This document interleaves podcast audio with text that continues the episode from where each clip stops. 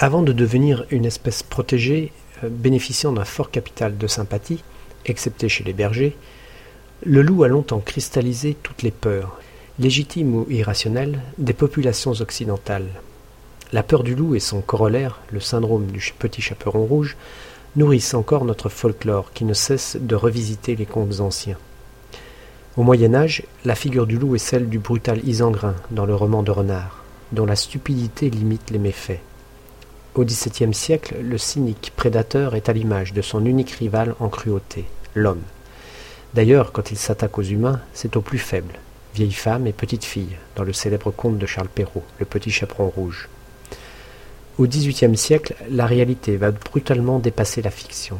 Une bête extraordinaire qui dévore les filles sème la terreur dans le massif du Gévaudan de 1764 à 1768. Elle tue une cinquantaine d'enfants, avant d'être abattue par un soldat de la garde royale spécialement envoyé par Louis XV pour participer au battu.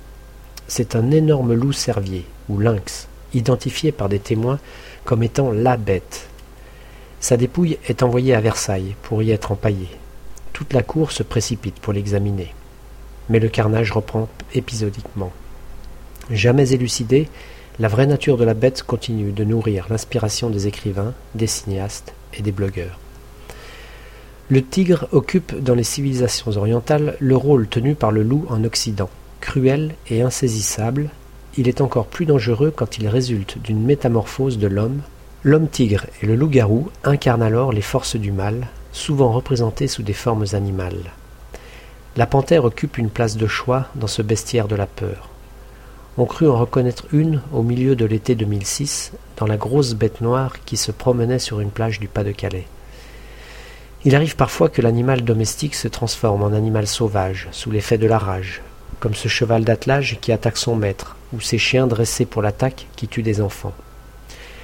La presse ne relate guère les nombreux accidents du travail que sont, pour les agriculteurs, morsures, ruades et attaques diverses, tel l'accident qui coûta la vie à ce couple, tué par une de leurs vaches. Dans un pays qui compte presque autant d'animaux domestiques que d'habitants, dont 17 millions de chiens et de chats, le danger est moins dans l'hypothétique loup qui rôde au dehors que dans le chien qui dort sous la table, au pied de son maître, à deux pas d'un berceau.